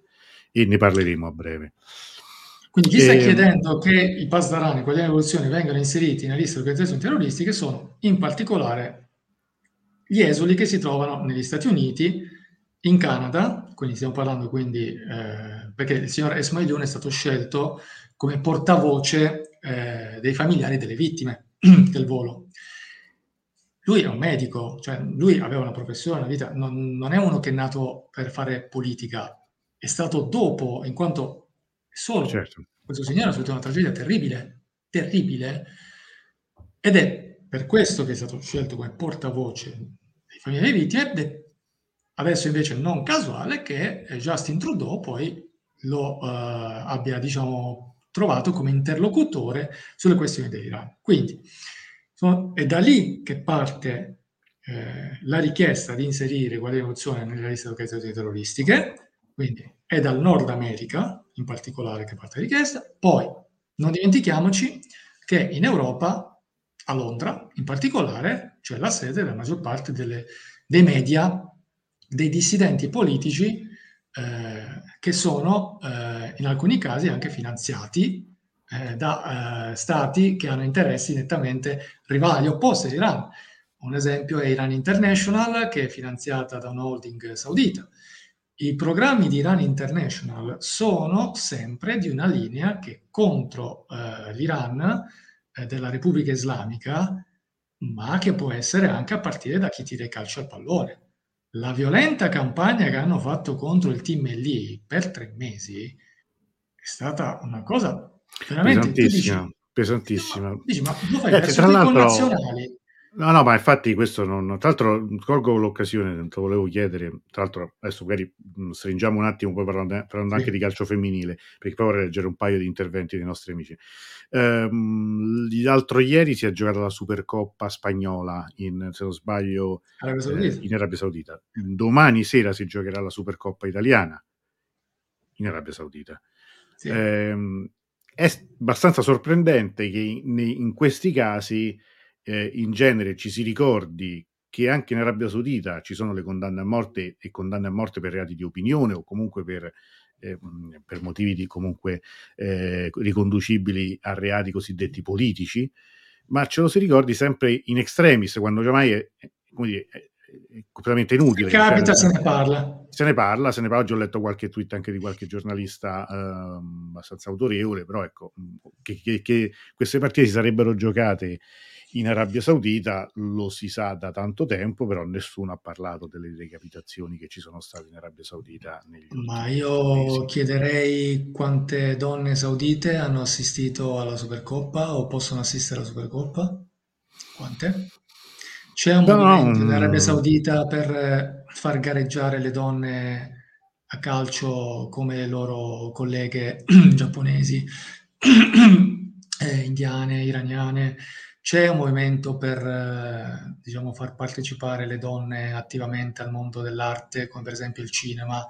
Puoi trovare per esempio una Taronea Lidusti in Arabia Saudita, questo non per eh, criticare no, no, non per, Saudita, non per anzi, la cultura, la cultura per dire, per dire per... viene permesso alle donne dell'Arabia Saudita questo? Perché vedete, eh, adesso è un discorso che è quello che affrontavamo anche in precedenza in un'altra diretta. È il momento dei paesi arabi del Golfo Persico. È il loro momento. Quindi adesso il Mondiale Qatar 2022 l'ha dimostrato, gli affari vanno a gonfie vele, hanno i soldi, fanno dei, dei bei eventi. Eh? Cioè, dire, sì, bravo Francesco. Infatti, Ora qualche esecuzione che l'Arabia si aggiudica i Mondiali 2030. Eh. Ora, io però direi anche una cosa. Eh, loro forse, eh, la storia è sempre bella, Antonello, io dico sempre, la storia e la geografia, se uno studia storia e geografia può capire tante cose e soprattutto potrebbe evitare certi errori. Eh, l'errore è sempre quando uno crede di poter durare, mm-hmm. sempre, e comandare sempre. Questo vale per tutti. Questo può valere, è valso per lo Shah, può valere per la Repubblica Islamica, può valere per tutti nella storia, cioè come è stato per gli Achemenidi, come è stato per i Safavidi, lo puoi dire su tutti. Eh, lo Shah, e dico una cosa che forse tanti ignorano, eh, la città di Teheran era candidata a ospitare le Olimpiadi estive del 1984. Era l'altra candidata insieme a Los Angeles. In Iran per questo avevano costruito eh, lo stadio Oriamer eh, a Teheran, Azadi. che all'epoca aveva 120 eh, posti a sedere, che poi è stato ribattezzato Azadi dopo la rivoluzione. Aurea Merkel significa appunto luce per gli ariani. Eh, c'era, era stato anche realizzato il villaggio olimpico a Teheran, che tutt'oggi esiste. Teheran aveva ospitato le finali dei giochi asiatici, ha ospitato due finali di Coppa d'Asia, di cui due appunto erano state vinte anche in casa, da quel mitico Iran dei vari Nasser Rejazi, Ali Parvine. Lo Shah aveva, diciamo, dei, questi progetti faraonici, la stessa celebrazione, le stesse celebrazioni di 1500 anni dell'impero persiano, che sono giustamente state da tanti criticate per tanti soldi che sono stati fiumi di denaro eh, messi per quelle celebrazioni che hanno portato i capi di Stato e di governo. Sì, ho capito, hai fatto vedere 1500 anni dell'impero persiano, ma poi, cioè, l'iraniano medio all'epoca, che molti non avevano neanche, diciamo, c'era ancora diciamo, la lotta all'analfabetizzazione, all'analfabetizzazione scusami. Era cioè, metà, metà, del paese era analfabeta nel 79, quindi... Cioè, obiettivo che adesso è stato non solo raggiunto, ma adesso è l'estremo opposto. Gli iraniani sono ipertitolati. Trovami un iraniano che non abbia una specialistica, che non abbia un dottorato, cioè è incredibile gli iraniani sono, quanto sono titolati e preparati. Eh, all'epoca lo Shah aveva questi progetti. Lo Shah nel 79 si è andato via. Quindi adesso no, ma, beh, è un è... monito per questi paesi che magari Assolutamente. noi non ci crediamo. Lo Shah, scusami Antonello, dico un'altra cosa. Certo. Uno dei cavalli di battaglia che venne usato contro lo Shah dall'estero, ed era all'epoca dell'amministrazione Carter, non dimentichiamolo mai, era che lo Shah non rispetta i diritti umani. Si batteva sempre sul discorso che in Iran non vengono rispettati i diritti umani. La, sì, sì. L'idea che si dava dell'Iran e dello Shah era che non c'erano diritti umani in Iran. Oggi che cos'è che si viene a criticare dell'Iran e della Repubblica Islamica? Non ci sono diritti umani. Quindi attenzione. No, no, ma è, è assolutamente così. Io, e io ricordo sempre che il, il, 31 dicembre del 77 Carter è a Teheran e brinda con lo Shah all'Iran come isola di stabilità nelle agitate ma, eh, acque del Medio Oriente. Un anno e 15 giorni dopo lo Shah da quell'isola di tranquillità e stabilità sarà costretto a scappare. Quindi eh, esatto. la storia questo dovrebbe insegnarcelo. Allora, io eh, mh, prima di chiudere con, sul, diciamo, sul calcio femminile, perché so che avevi anche preparato delle cose su questo, c'era un, c'era un intervento del nostro io che diceva possiamo rispondere anche brevemente, quello di certo, Fabri che dice piacere. una domanda, ma se le sanzioni impattano parecchio sull'economia del paese, come mai molti iraniani se la prendono abbastanza col governo, con tutte le proteste che ci sono state negli anni, anziché per esempio con Trump che ha deciso lui di uscire dall'accordo sul nucleare e mettere sanzioni? Ci sono anche problematiche economiche che vanno al di là delle sanzioni, altro certo. che direi, altro che... Eh... Allora, consideriamo una cosa, che le sanzioni in Iran hanno sempre fatto comodo a qualcuno all'interno dell'Iran, perché in Iran un problema è dato soprattutto dalla classe degli intermediari, i Dalol. I Dalol esistevano anche ai tempi dello Shah. Quindi eh, quando esistono delle sanzioni, questo che significa? Tu sei costretto a ricorrere a triangolazioni, quindi a persone che devono fare da intermediario per te, per poter importare o esportare un bene che altrimenti a causa delle sanzioni non riusciresti, ma non perché sarebbe illegale, perché appunto macchinosamente non riusciresti neanche a fare certo. un pagamento in tempo, ok? Non stiamo parlando di qualcosa di illegale in quanto di contrabbando, di droga, di armi, no, stiamo parlando semplicemente di cose che non puoi fare l'Amazon di turno, ecco, mettiamo certo. così che te lo consiglio direttamente. Quindi c'è una classe all'interno dell'Iran che è interessata che ci siano le sanzioni proprio perché ne beneficia in questo modo, facendo affari tramite la Turchia, facendo affari tramite gli Emirati Arabi e altri paesi che si trovano uh, lì eh, nella zona. Gli iraniani in alcuni casi se la prendono contro eh, Trump, contro l'Occidente, e, stiamo parlando degli iraniani che sono soprattutto a favore della Repubblica mm. Islamica o che fanno parte magari del sistema della Repubblica Islamica. Spesso e volentieri è un lamentarsi anche di facciata perché sono ben consapevoli che ci sono appunto questi intermediari. Gli iraniani se la prendono, e giustamente hai detto ci sono state proteste negli ultimi anni, per le scelte che hanno fatto i governi.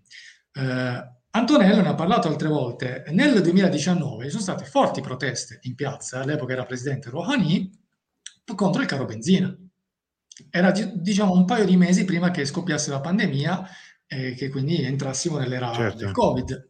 Eh, anni fa, già ai tempi di Ahmadinejad, erano stati rimossi i sussidi dai beni di prima necessità, quindi era aumentato alle stelle il prezzo del pane, il prezzo del latte. Eh, adesso con eh, il presidente Raisi sta peggiorando perché, vedete, il fatto dell'assenza del gas l'assenza del gas in Iran per riscaldarti la casa è grave. Non solo per la gente che sta per strada, che sta eh, adesso a causa del terremoto che abbiamo visto prima a Sari, o per la gente che invece appunto a fruire di quello che tu do, gli iraniani dormono sul gas. È il secondo giacimento di gas naturale nel mondo, dopo la Russia ma soprattutto perché poi nella regione, nelle regioni del nord-est del Khorasan, dove c'è Mashhad, eh, dove c'è appunto il santuario dell'Imam Reza, eh, tu presente Raisi, per anni era gestore dei pellegrinaggi di, eh, di quella zona. Il fatto che siano i suoi stessi, appunto, concittadini, in questa situazione, guardate che è un messaggio non, incredibile. Non, no, ma è, sì, cioè è, lo, è, lo, stesso per del, del caro prezzo, del, del caro prezzi del, sulla benzina, cioè voglio dire, eh, sono, sono, quelle. Sai, quando eh, un paese arriva a, ad avere al proprio interno scarsità di beni che in realtà è capace di esportare in tutto il mondo, è quanto mai incredibile. Io ricordo la, la condizione di paesi, un esempio su tutti, come l'Argentina, che ha, credo, le riserve, per, esempio, di allevamento bovino più grandi del mondo, e però a un certo punto si è, ritrovato a, con, con, una parte della popolazione che era, che era alla fame, letteralmente. Sì. Cioè, io, e parlo di, di, parlo di, anni recenti, cioè nel senso che quando questo lo vidi di persona era vent'anni fa, cioè, quindi non è parliamo di, di storie lontane. E questo era particolarmente insopportabile perché dice: Ma come noi abbiamo, nel, nel caso del, del, del, dell'Iran, eh, gas da esportare in, in, tutto il mondo e poi noi stiamo al freddo e al gelo con, eh, con questa situazione. È chiaro che, insomma, voglio dire, mh, di elementi come dire, di malcontento ce ne sono veramente. Allora, si sta purtroppo rischiando di arrivare a quel punto. Perché? Perché qualche giorno fa, per esempio, un calciatore ha pubblicato una storia su, su Instagram che la sto cercando perché se la trovo, guarda, veramente uh-huh. te la giro e la facciamo vedere in cui faceva, mostrava proprio due, due foto, fatte due foto. Una in Arabia Saudita, dove appunto c'era la pubblicità di Cristiano Ronaldo in Arabia Saudita, mm. alla Nasra, e l'altra invece di un cartello a Teheran, eh, dove diceva che puoi comprare la carne eh, tranquillamente con l'assegno, mm. assegno bancario. Ci rendiamo conto? Cioè, Com'è nata la rivoluzione francese? Non è nata di punto in bianco. Come è esplosa la rivoluzione francese? Eh, maestà, manca il pane. Mangino brioche. Che secondo me è una leggenda che serve no, no, ma certo, poi per certo, giustificare diciamo, l'accaduto. Però, però poi alla fine sono questi, infatti è anche quello, è l'elemento che finora non c'è stato, almeno da, un punto di vista così di, di, di numeri, del, delle masse di, di, lavoratori, ma sai, qualora poi alla fine a un certo punto uno non ha più nulla da perdere, io ricordo sempre che proprio esatto. in Shine Shah Kapuscinski eh, dice po- i popoli fanno la rivoluzione quando non hanno più paura, quando non hanno più paura, infatti, perché non hanno più nulla da perdere. Sì. E queste sono, le, sono, sono ovviamente le, le, le condizioni. Come...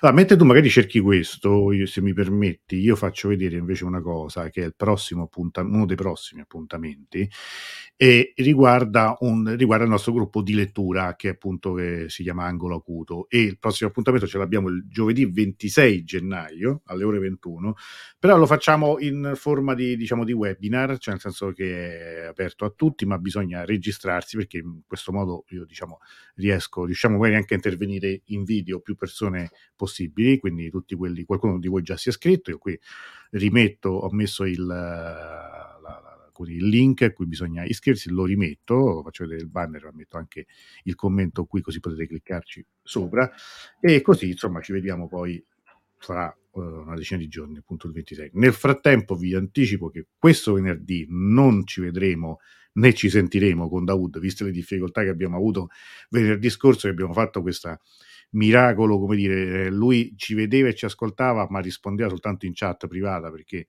eh, gli antifiltro scusatemi, i filtri eh, erano resistenti anche alla sua VPN, per cui non, è, non riusciva a collegarsi in video.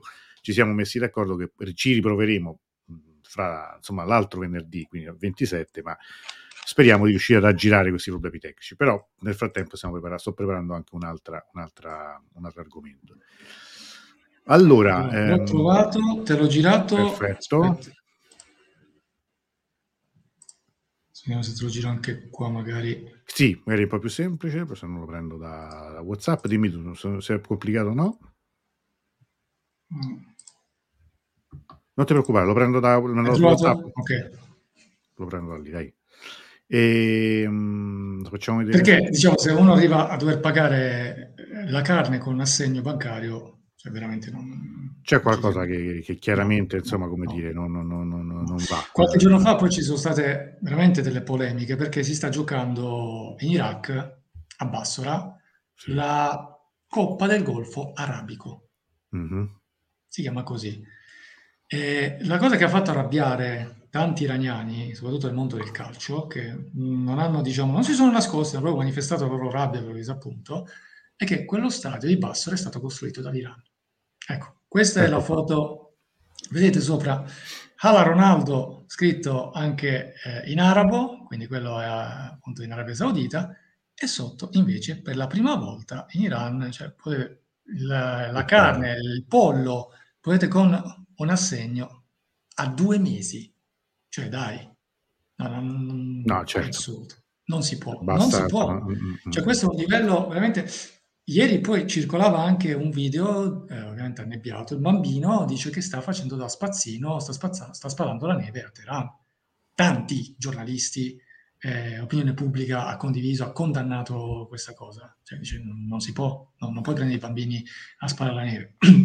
Quindi sono delle cose che non vanno, che la gente sta eh, proprio esternando ed è bene che se ne parli. Ricordiamo di tanti giornalisti che sono in carcere in Iran. Adesso eh, qualcuno è stato liberato sempre su cauzione. E, e dobbiamo ricordare anche che ci sono la eh, giornalista eh, Nilufar Homedi e la fotoreporter eh, Eloy Mohammadi che sono state le due che hanno permesso che eh, uscisse la notizia, appunto, eh, la foto di Masso Amini che stava morendo appunto in, in ospedale, era appunto la notizia di questa ragazza di 22 anni e grazie a questi due giornalisti sono in carcere, ancora oggi in carcere. Quindi gli iraniani queste cose non è che eh, si sta, qualcuno dice no ma bisogna cercare di vivere normalmente, qualcun altro dice no non puoi vivere normalmente se la situazione è questa, qualcun altro adesso, perché ricordiamo che finora molto è stato anche dominato dalla rabbia, dall'odio, sì. sta dicendo no, non si può impedire alla gente di voler vivere normalmente. Quello che è importante è di non far finta che vada tutto bene. Quindi se ne deve parlare, ma questo non vuol dire che tu non possa cercare in questo contesto di vivere. Eh, un calciatore olandese che giocava nel Persepolis, chiaramente questo non poteva accettarlo, Jürgen Locadia, se n'è andato dall'Iran giusto prima del derby Teheran, stiamo parlando eh, il giorno prima, del, era il 20 dicembre del 2022, e in uno dei suoi tweet aveva scritto come fanno a chiederci di giocare a calcio mentre qui vogliono eh, impiccare i calciatori. Perché si parlava appunto di eh, Amir Nasr eh, Osadani, calciatore iraniano che eh, si parlava del rischio della, della condanna a morte, ecco ti ho mandato il tweet di Locadia, eh, un calciatore di 26 anni che accusato appunto di Muharebe, lotta, inimicizia eh, verso Dio, banda armata, eh, appartenere a un'associazione a delinquere, organizzazione non riconosciuta. Eh, ecco, questo è Jürgen Locadia da, da, Instagram, cioè questo è un estratto, cioè lui in, proprio prima del verdetto primo grado sul calciatore Amin Nasr Zaudani, accusato in concorso con altri del, dell'assassinio di uh, due Basigi uh, a uh, Esfahan. Eh, sono state tre condanne a morte. Lui in primo grado è stato condannato a 16 anni di reclusione per il Moharebè, l'accusa più grave, 5 anni per la banda armata, 5 anni per l'associazione illegale. se è, diciamo, vivo e in primo grado non è stato condannato a morte, qua devo davvero ringraziare eh, tante tante persone, in particolare qui in Italia. Voglio ringraziare Marco Giordano, eh, giornalista di eh, calciomercato.it, abbiamo parlato da TV Play, eh, Stefano Benzi e l'avvocato Francesco Ghirelli, che fino a poco tempo fa è stato presidente della Lega Pro in Italia, che ha fatto un appello per non uccidere Aminastra Sodani, per liberare Aminastra Sodani, ha detto siamo pronti a raccoglierlo in Italia, a giocare qui nei nostri campi, c'è stato in tutti i campi della Lega Pro tre settimane fa, eh, liberate Amil Nastro, un messaggio prima del fischio inizio delle partite, qui in Italia questo ha contribuito, parlare ha contribuito. Subito dopo si è mossa la FIFPRO, il sindacato mondiale dei calciatori, Adesso si è in attesa uh, del verdetto della Corte Suprema, perché chiaramente contro i verdetti di primo grado è possibile fare ricorso, soprattutto le preoccupazioni sono per i tre che sono stati condannati a morte, perché continuano le condanne a morte, mm. ragazzi di 18 e 19 anni sono stati condannati a morte in Iran, come la città di Noshar, nel Mazandarano, nel nord dell'Iran, come leader eh, di che cosa? Del, dei disordini. Ora, mh, un ragazzo di 18 anni come fa ad essere leader dei disordini? Eh, tra le prove che vengono utilizzate per incriminare ci sono le chat su Telegram, dove tu scrivi sì, andiamo a manifestare, andiamo, e quindi tu hai radunato 100 persone, sei leader, quindi è pazzesco, non, non è... No, certo. bisogna, bisogna, assolutamente eh, parlarne.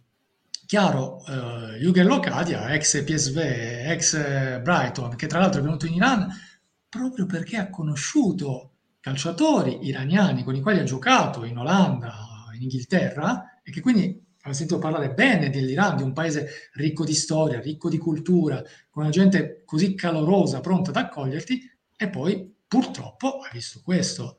È chiaro che scappa, eh, ma, ma, chi già no, stesso... eh, chiaramente, insomma, sono quello che, quello che è accaduto negli ultimi mesi sicuramente ha tirato su, cioè ha portato a galla molti aspetti che purtroppo fanno parte della, dire, della, della, della politica della società iraniana eh, però insomma eh, sono, sono, sono, cose anche insomma di una certa urgenza perché io quello di un'urgenza proprio cioè, nell'azione no? cioè io il, quello che ho detto tante volte eh, commentando quando mi hanno chiamato magari a, a, commentare questi fatti non è che la, la, pena di morte in Iran la scopriamo adesso. Quello no, che colpisce però di questa situazione è come questo è il messaggio di Meditore tra, infatti contro la pena di morte. È, è, è, il messaggio, cioè è il, il, è il, fatto che magari tra l'arresto e l'impiccagione sia passato un mese scarso, cioè ecco. come questa quasi urgenza no, di, di, di, di, far lavorare il boia sia chiaramente abbia chiaramente uno scopo intimidatorio, cioè sia, sia una, una, una, un qualcosa che serve a mettere paura ai tanti, sì.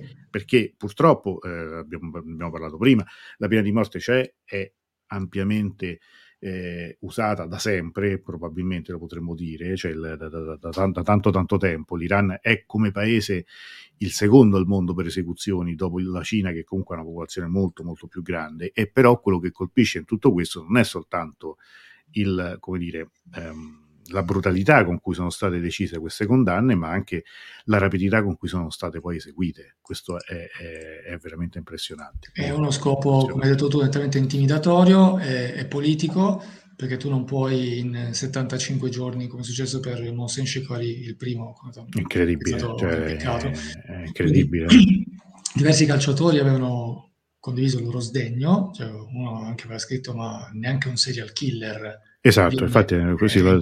in così poco tempo. Quindi ora è bene la voce di Toremi, cioè perché un calciatore come di Toremi, il goleador del Porto in Portogallo e in Champions League, che si è levato la sua voce. Certo. Eh, cioè sì, perché, appunto, perché lui adesso fac- è il calciatore più affermato a livello mondiale e sta facendo quello che fino a poco tempo fa eh, poteva fare, faceva Alidoi. Cioè che a differenza di Ali Chiarimi, Alidoi, recordman mondiale per gol segnati come nazionale finché non è stato sorpassato da un certo Cristiano Ronaldo, cioè Alidoi, eh, lui si è schierato diverse volte contro la pena di morte, ha criticato pesantemente eh, la reazione, la repressione eh, del governo iraniano e poi la risposta è partita.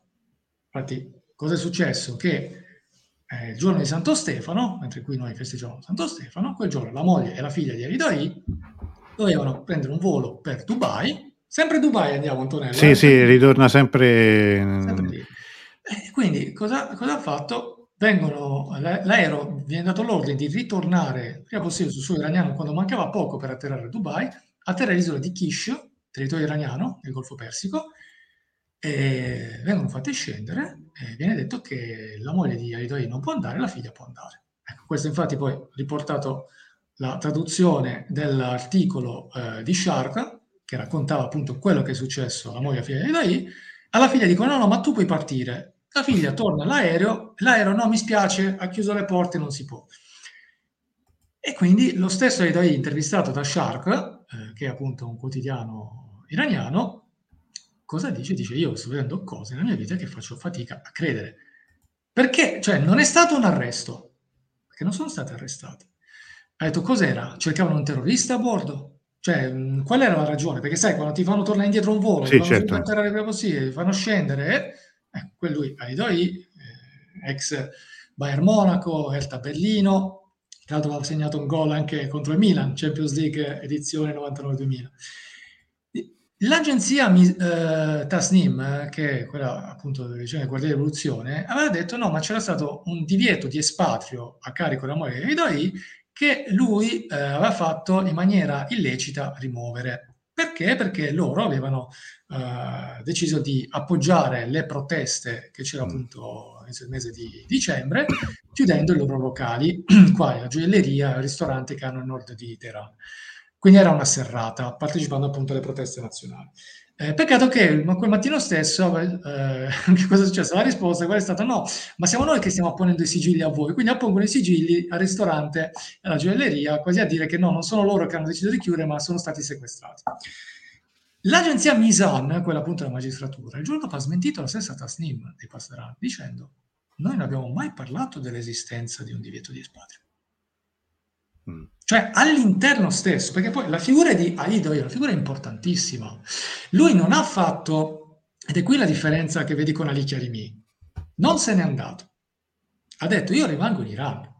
Lui è stato tra quelli che quando sono iniziati i mondiali aveva l'invito ad andare in Qatar durante tutto il mondiale con le spese pagate per lui e la sua famiglia. Lui ha scritto su Instagram, io non ci vado, io rimango con la mia gente, rimango in Iran. Lui è un altro che un grande benefattore, ha aiutato tantissime persone, dà lavoro a tanta gente, e ti ho citato quell'esempio di, nel 2013 che ha fatto l'appello per non condannare a morte, che poi è riuscito. Ora, che una parte della Repubblica Islamica voglia, diciamo, dargli fastidio è innegabile, perché questo episodio del volo fermato certo. mi ha dato fastidio, è uno smacco, è quasi dire guarda tu, eh, guardate che noi possiamo toccare anche gli intoccabili. Okay? E poi tu sai che in Iran esiste un concetto che si chiama Oberu, che se tocchi l'Oberu a un iraniano alla fine, cioè letteralmente eh, sarebbe l'acqua dello spirito, noi potremmo dire come era ai tempi dei greci, da questa cultura della vergogna, che appunto mi stai facendo perdere la reputazione, mi stai facendo perdere la vergogna. Ecco, questa cosa, l'obiettivo sicuramente era quello di far perdere la reputazione dei doi, invece è stato un boomerang, perché c'è stata un, diciamo, chiamiamo una sollevazione mediatica a favore di Ali Doi, che viene tuttora soprannominato Shahrior, proprio questo proprio re, diciamo, sovrano, che, che, che, indica tante cose. Quindi Ali Doi Adesso in Iran sicuramente gli sta dando fastidio, ancora diciamo il ristorante e la gioielleria chiusa, ma comunque non è che lo puoi toccare così. Qualche mese fa gli avevano anche confiscato il passaporto che poi gli è stato restituito. Lui però fatto una scelta diversa dalle Chiarimi. Lui rimane in Iran. Quindi è sicuramente da annoverare tra coloro che in Iran, perché è sbagliato quando si dice che in Iran non c'è nessuno. Cioè quando la gente dice no ma se non c'è la Repubblica Islamica non ci sarebbe nessuno, bisogna mm. prendere qualcuno dall'estero. Ma io intanto direi come si permette la gente seduta comodamente fuori dall'Iran a dire queste cose, a pontificare queste cose. Eh, secondo, seguite gli iraniani che sono in Iran, leggete i media iraniani, eh, seguite i giornalisti iraniani, anche quelli che sono in carcere, parlatene, perché appunto, ed è non non è che bisogna rilanciare quello che scrivono BBC in persiano. Eh, lo so, questa è la difficoltà. Eh, questo è il limite grosso. Noi qui invece prendiamo, riprendiamo tutto quello che viene da lì e quindi spesso viene ripreso di tutto. Cioè, una cosa che molti non, a volte io trovo scritto eh, l'emittente eh, iraniana Iran International. Io ci tengo a dire una cosa, Iran International non è né Iran né International. Quindi se non ci si informa sulle fonti, poi spieghiamo anche un'altra cosa. che tu trovi scritte delle notizie su Iran International, su BBC Persian, su Manoto, eh, che ovviamente i media ufficiali iraniani non scrivono, questo chiaramente è il segreto di Pulcinella, voglio dire, no? Cioè, certo. eh, ma attenzione, attenzione, la linea è una linea molto molto diciamo precisa. E se uno diciamo a monte non tiene presente questo diciamo è una cosa da spiegare molto agli addetti del settore, chi chiaramente in Italia fa il reporter, non solo in Italia, perché tra l'altro in Italia forse c'è anche l'atteggiamento più diciamo professionale nel prendere fonti su Iran, cosa che invece non trovi né tra i britannici ma guarda, io, guarda, io di questo devo dire che in, questo, in questi mesi sta mancato, è mancata, io, mh, noi qui ci proviamo, ma insomma eh, siamo piccoli, mancano proprio quelle voci che invece in altri momenti cercavano di essere un ponte tra l'Iran, ma l'Iran gli iraniani di Iran, cioè chi, quello esatto. che viene esatto. dall'Iran, non quello che viene in Canada o a Londra.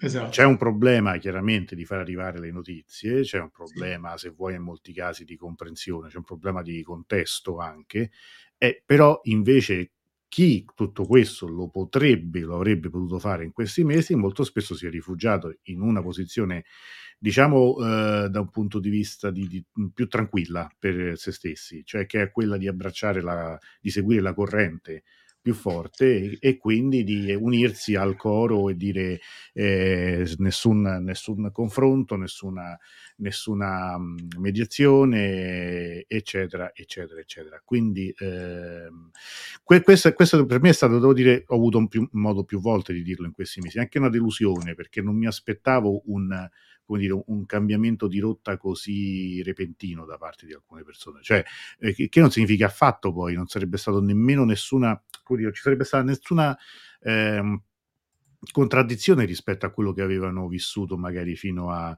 fino a quel punto, eh, perché, no, perché anzi sarebbe stato nuovi eventi, nuovi fatti. Certo, sarebbe stato assolutamente coerente, cioè proprio per un, un certo tipo di, di, di, di, percorso fatto fino ad allora, invece oggi appunto ritorniamo al discorso fatto prima. Qui adesso questo, questo tweet... Eh, Lui, Reza Faroni, è l'arbitro iraniano che ha arbitrato l'edizione mondiale Qatar 2022 Russia 2018 è che vorrei diciamo, raccontare un attimo quello che è successo a lui. Cioè, lui eh, ha segnato un rigore che poi nettamente era sbagliato, mm. eh, dopo aver visto il VAR al novantesimo del match tra Portogallo e Uruguay, che è finito 2-0 per i portoghesi, eh, che è un match che era stato interrotto al cinquantesimo, quindi parliamo di 40 minuti prima di questa decisione, da un invasore di campo, che è italiano, di mm. Pescara, mm. Mario Ferri, chiamato il Falco, lui ha invaso il campo con eh, una bandiera arcobaleno e con una maglia dove era scritto rispetto per le donne iraniane, fermate le violenze in Ucraina. Quando uno tu fai una cosa come uno di tutto, scusa, la battuta, sì. però uno di tutto. Cioè, no, sì. Nettamente sì, sì, mm. sì, sì. Perché poi, scusami, con tutto rispetto, ma chi ti ha pagato il volo per andare in Qatar, per fare questo, per entrare lì? Cioè, la prima cosa che cioè, ho pensato anch'io, perché... No, sai, sai, quanti amici uh, volevano andare in Qatar, comprare un biglietto del mondiale, trovare un volo? Tra... Impensabile con quello che costava. Ma vabbè, veramente dico, complimenti, vai in Qatar per fare un'invasione di campo, che poi ne fa tante invasioni di campo, eh, cioè tu, tu, trovi, cioè, non certo l'ultima che, che farà. E poi cioè, si è anche vantato perché dice che ha ricevuto tanti messaggi da tante donne iraniane che adesso lo vogliono. No, veramente le donne iraniane ti hanno scritto perché magari hanno apprezzato che era scritto rispetto per le donne iraniane, ma non perché tu sei diventato adesso il Latin lover delle donne iraniane. Però vabbè, il problema è che su Fapani questa cosa mm. ha nettamente influenzato. Perché poi lui, chiaramente, ha preso questa decisione, tra l'altro chiamato dal VAR, poi, se vedi l'ultimo pezzo di questo tweet, riporta il suo messaggio su Instagram dopo che la FIFA appunto ha deciso di mandarlo a casa. Che ecco, questo è, fa, è Mario Ferri che entra in campo. Ovviamente la foto è ritoccata. Mm-hmm. E Fapani era uno dei favoriti per dirigere la finale del mondiale. Così non è stato. Un estratto, vedi, del suo testo che vedi là, è lui che ha questa bandiera arcobaleno che sta portando via. E lui eh, ha detto quello che ha svelato la sua posizione politica. Fagoni già alla fine di settembre si era schierato contro la repressione, aveva sostenuto sia il post di Sardar Osmoon che aveva detto perché uccidete le donne, che poi era stato rimosso, sia lo stesso Ali Karimi, che all'epoca appunto era ancora in Iran e non era ancora in clandestinità. Eh, Favani ha chiuso diciamo, il suo posto dopo aver detto che era, non ha potuto fare il suo lavoro tranquillamente perché chiaramente era troppo preso da ciò che stava succedendo nel suo paese. Ha chiesto anche scusa, cioè vedi diciamo, questa persona, eh, una, una, figura che veramente ha un senso del rispetto per i suoi connazionali. Ha detto io vi chiedo scusa perché non sono riuscito a, fare, a portare su il vostro onore, ma ogni fine è un nuovo inizio. Va sempre bene alla fine. Se ancora non va bene, vuol dire che la fine non è ancora arrivata. Allora vai avanti. Donna, vita, libertà. Allora, Favani, eh, devi sapere, ha un fratello, anche lui arbitro, che vive in Svezia e che è apertamente un dissidente politico. Eh, lui, tra l'altro, è stato intervistato dall'emittente chiamata Iran International prima dei mondiali ed è stato di quelli che voleva, diciamo, che l'Iran venisse escluso ai mondiali. Mm. Quindi, cioè, questo un po' per inquadrare due fratelli in due situazioni diverse, perché chiaramente Fagoni al mondiale ci voleva andare da arbitro, cioè veramente un onore certo. per lui, per l'Iran. Cioè, eh, il fratello invece che l'Iran l'ha abbandonato da tempo, proprio come dissidente politico, e ora io non so se sia rifugiato, eh, però sai anche che se uno diventa rifugiato, lo stato di rifugiato ti porta poi anche a fare delle scelte che sono molto molto forti, ok? Certo. Sempre uno può contestare, ma sono scelte molto molto forti.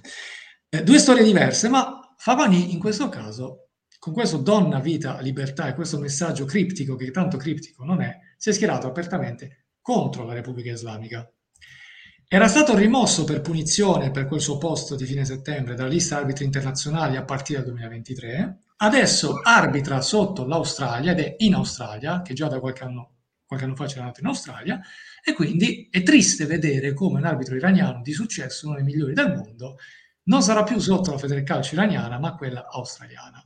E a causa di questo invasore di campo che ha fatto qualcosa che non, ha, non ci ha pensato, è una cosa un po' più grossa, più pesante, più grave, perché tu veramente tu iraniano, arbitro iraniano, vedi questo, ti sballi, cioè veramente ti sballi e alla fine poi chiamato dal VAR per giunta, vede anche il VAR e dice no è rigore. In realtà non è rigore. Giocatore che sta cascando a terra e che tocca quindi accidentalmente il pallone con la mano. Questa è la storia di Favoni che è interessante perché sai Antonello, Favoni è una personalità conosciuta da Infantino, da Collina, è arbitrato alle, Olimpi- alle fine delle Olimpiadi di Rio 2016, ha arbitrato anche il Ligue francese, cioè è uno che veramente un giorno potresti anche trovarti magari che viene invitato invita- a, a dirigere anche un match della Serie A italiana.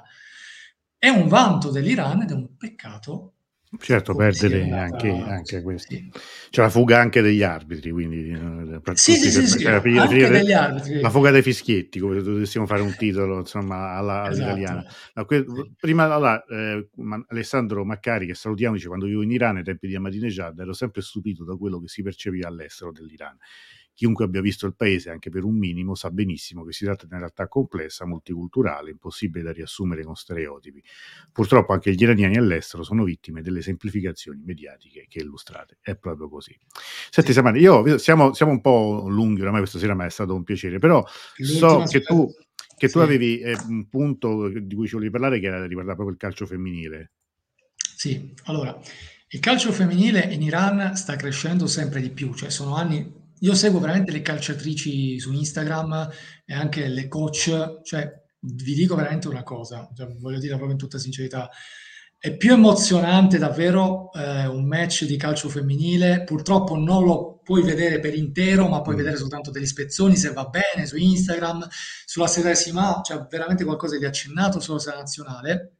E veramente le giocatrici ci stanno mettendo una passione. Sono due club che sono molto forti, curiosamente anche sono nella stessa regione, regione di Kerman, nel sud-est dell'Iran. No. Sì, che sono il Shardari di Sirjan e il Khotun di Bam. Quella che vedete qui parlare è eh, la coach del Shardari di Sirjan che voglio dire, ha detto una cosa meravigliosa qualche giorno fa, proprio parlando al TG eh, serale, che ha detto noi non è che stiamo chiedendo che le nostre partite della QSAR League, che sarebbe appunto la, eh, Serie femminile iraniana vengano trasmesse in diretta per intero, che comunque questa rimane una nostra speranza. Ma se almeno, come viene fatto nei canali all'estero, un minuto dei nostri match venisse trasmesso sulla Sedosima, sulla TV nazionale nel weekend, questo per le nostre giocatrici, per le nostre calciatrici, sarebbe un'iniezione, una gran, darebbe una grande motivazione a continuare il nostro lavoro in tanta difficoltà. Cioè, io ti dico, due giorni fa hanno giocato sotto la neve. Le ragazze hanno giocato sotto la neve. Quando lo, la Serie A iraniana, che invece è di professionisti, hanno annullato, annullato. perché nevica troppo sotto eh. la neve e poi hanno oggi recuperato un match che era stato appunto annullato due, eh, tre settimane fa per neve invece le donne giocano. E qualcuno poi ha anche detto in polemica ma scusate no, non capiamo. Cioè ai maschi gli dite no non devono giocare perché c'è la neve le donne le fate giocare sotto la neve al freddo. Cioè com'è sta cosa? Cioè, hanno chiesto proprio chiarimenti alla Lega Calcio. Queste giocatrici, cioè, guarda, l'ultimo risultato lo vedi nell'ultima parte del tweet, eh, è proprio questa è stata la gara tra le due contendenti al titolo, appunto, il, cioè Chardonnay eh, di eh, Siljan e il Khotun di Bam, 4 a 2, 4 a 2 per la squadra ospite, tre reti di Zahra Kambari, che veramente adesso si candida a diventare capocannoniere. Certo, la, l'autrice della doppietta della squadra di casa, la, la Nur, è un'altra che fa parte nazionale. Cioè, stiamo parlando di giocatrici che tu prova a immaginarle se giocassero senza il velo, con tutto ah, quello certo. che... Mamma mia, sono veramente brave. Eh, il portiere della nazionale, eh, la Kudai, è quella che ingiustamente era stata accusata dalla Federcalcio Giordana di essere un maschio. Non so se ah, sì, sì, sì, sì, mi ricordo quella storia, ne avevamo parlato, ne avevi parlato, sì, sì. E poi la coach Maria Osmoon, che non, non, è parente di Salvador Osmoon, semplicemente è un caso con lo stesso cognome, cioè ha parlato in diretta alla stessa settimana di quella che è la situazione nazionale calcio femminile e ha detto, guardate, noi adesso vogliamo prepararci per le qualificazioni uh, alle Olimpiadi del 2024, solo che chiediamo di poter organizzare delle partite contro avversari internazionali. Non puoi mettere le giocatrici della nazionale di calcio femminile, nazionale maggiore, a giocare sempre con la rappresentativa, che ne so, Bielorussa. femminile di quella scuola. No, Bielor- Bielorussia è stato un successo. Ah, quello, quello, quello, è stato un successo perché è stata la prima volta di una vittoria del team Eli femminile contro una rappresentativa europea. Questo è un risultato che per la coach Asmoon sicuramente andrà nella storia, perché è un amichevole, però contro la rappresentativa europea. E le giocatrici bielorusse, Antonello, in Iran hanno giocato senza velo. Gara a porte chiuse, stadio a porte chiuse, non poteva entrare nessuno, e poi le giocatrici iraniane hanno vinto.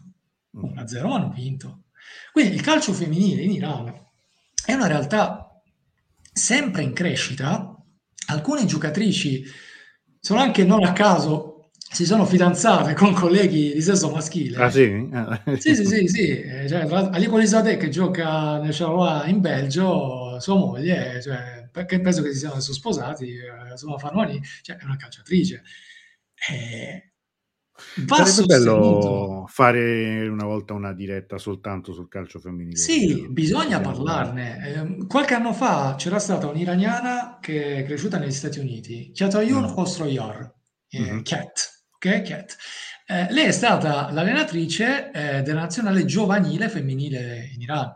Eh, cioè, lei per allenare in Iran si è dovuta mettere il velo eh, e lei era innamorata. Innamorata dell'Iran, dell'entusiasmo delle giocatrici. Bisogna dare voce a queste... Cioè, io amo i, i calciatori del team Elite, tu lo sai, Tauremi, Osmon, Beiran Vand, sono i miei eroi, però dico, queste ragazze, veramente, cioè seguiamole. È una cosa, da, guarda, a volte io quando guardo alcune gare della Persian Gulf Pro League, della serie iraniana, a volte ti scappa lo sbadiglio perché dici ma questi giocano mai per il pareggio, cos'è? Mm. Io quando guardi le ragazze, mamma mia, cioè proprio come tutti attaccano, tutti difendono, è bellissimo. Allora, dobbiamo, dobbiamo, darci un appuntamento, ecco, sperando di avere anche magari altre occasioni con notizie buone eh, sì, riguardo l'Iran, quello... riguardo quello che sta accadendo in generale, però anche questo è un modo di, come dire, di parlare di una cosa importante, di una cosa anche che magari eh, al di fuori dell'Iran non si conosce molto, anzi eh, probabilmente non si conosce affatto, quindi prendiamolo come impegno da qui a magari a un mese, il mese prossimo di ritornare magari se tu avrai tempo e voglia di... Tanto piacere. Una, una, diretta soltanto al calcio femminile iraniano, un sì. focus su, sul calcio femminile iraniano, sarebbe, sarebbe molto, molto bello. Allora, io veramente ti ringrazio, abbiamo passato un'ora e quaranta insieme, si vede che era un Grazie, po' che non, soprattutto chi non, ci ha ascoltato fino che sono ancora tanti, eh, sono rimaste tante persone, quindi io credo che, che sia stato tutto molto interessante perché ci hai raccontato un po' anche questo mese che è passato di fatto da, dai mondiali ad oggi, in cui sì. allora si parlava tutti i giorni di, anche della nazionale iraniana di calcio eh, in relazione a quello che stava accadendo. Poi, tuttora senza insomma, allenatore, eh? E sì, infatti io stavo seguendo anche tutte le varie ipotesi che si facevano, eccetera, eccetera. E vabbè, adesso anche quello sarà un'altra cosa di cui parlare presto. Allora, io ringrazio davvero tutti che siete stati con noi. Eh, noi ci vediamo in prossimi giorni, sicuramente faccio sapere, probabilmente, ecco, venerdì non faremo la diretta con Dawood, ma probabilmente se ci riesco mi piacerebbe di fare un quiz, perché ho visto che è una cosa che è piaciuta, anche un modo per andare a pescare qualche, qualche notizia curiosa o qualcosa di diverso sull'Iran. Comunque io eh, chiedo sempre iscrivetevi al canale, mettete un mi piace se vi è piaciuto il video, se volete dei contenuti in esclusiva abbonatevi perché costa meno di 5 euro al mese e eh, si hanno dei contenuti dei webinar un po' più approfonditi. Ringrazio Saman come sempre per la, la grande grazie disponibilità e anche la piacere. grandissima competenza veramente su un'enciclopedia vivente sul, sul, calcio e non solo, perché insomma eh, ci hai raccontato delle parti. Sì, quello sicuramente. Eh, saluto anche Gianni che è bellissima. Io non amo il calcio, ma mi avete interessato moltissimo. Grazie. Infatti, eh, mi hanno detto mo- in molti che anche non, magari non sono appassionati di calcio né di sport in particolare, ma eh, queste, queste finestre sono comunque importantissime. Bene, credo di, di, non dimenticare nulla, Sama ci salutiamo tra un attimo, io saluto a tutti, presto. grazie a tutti e Ciao. buonanotte.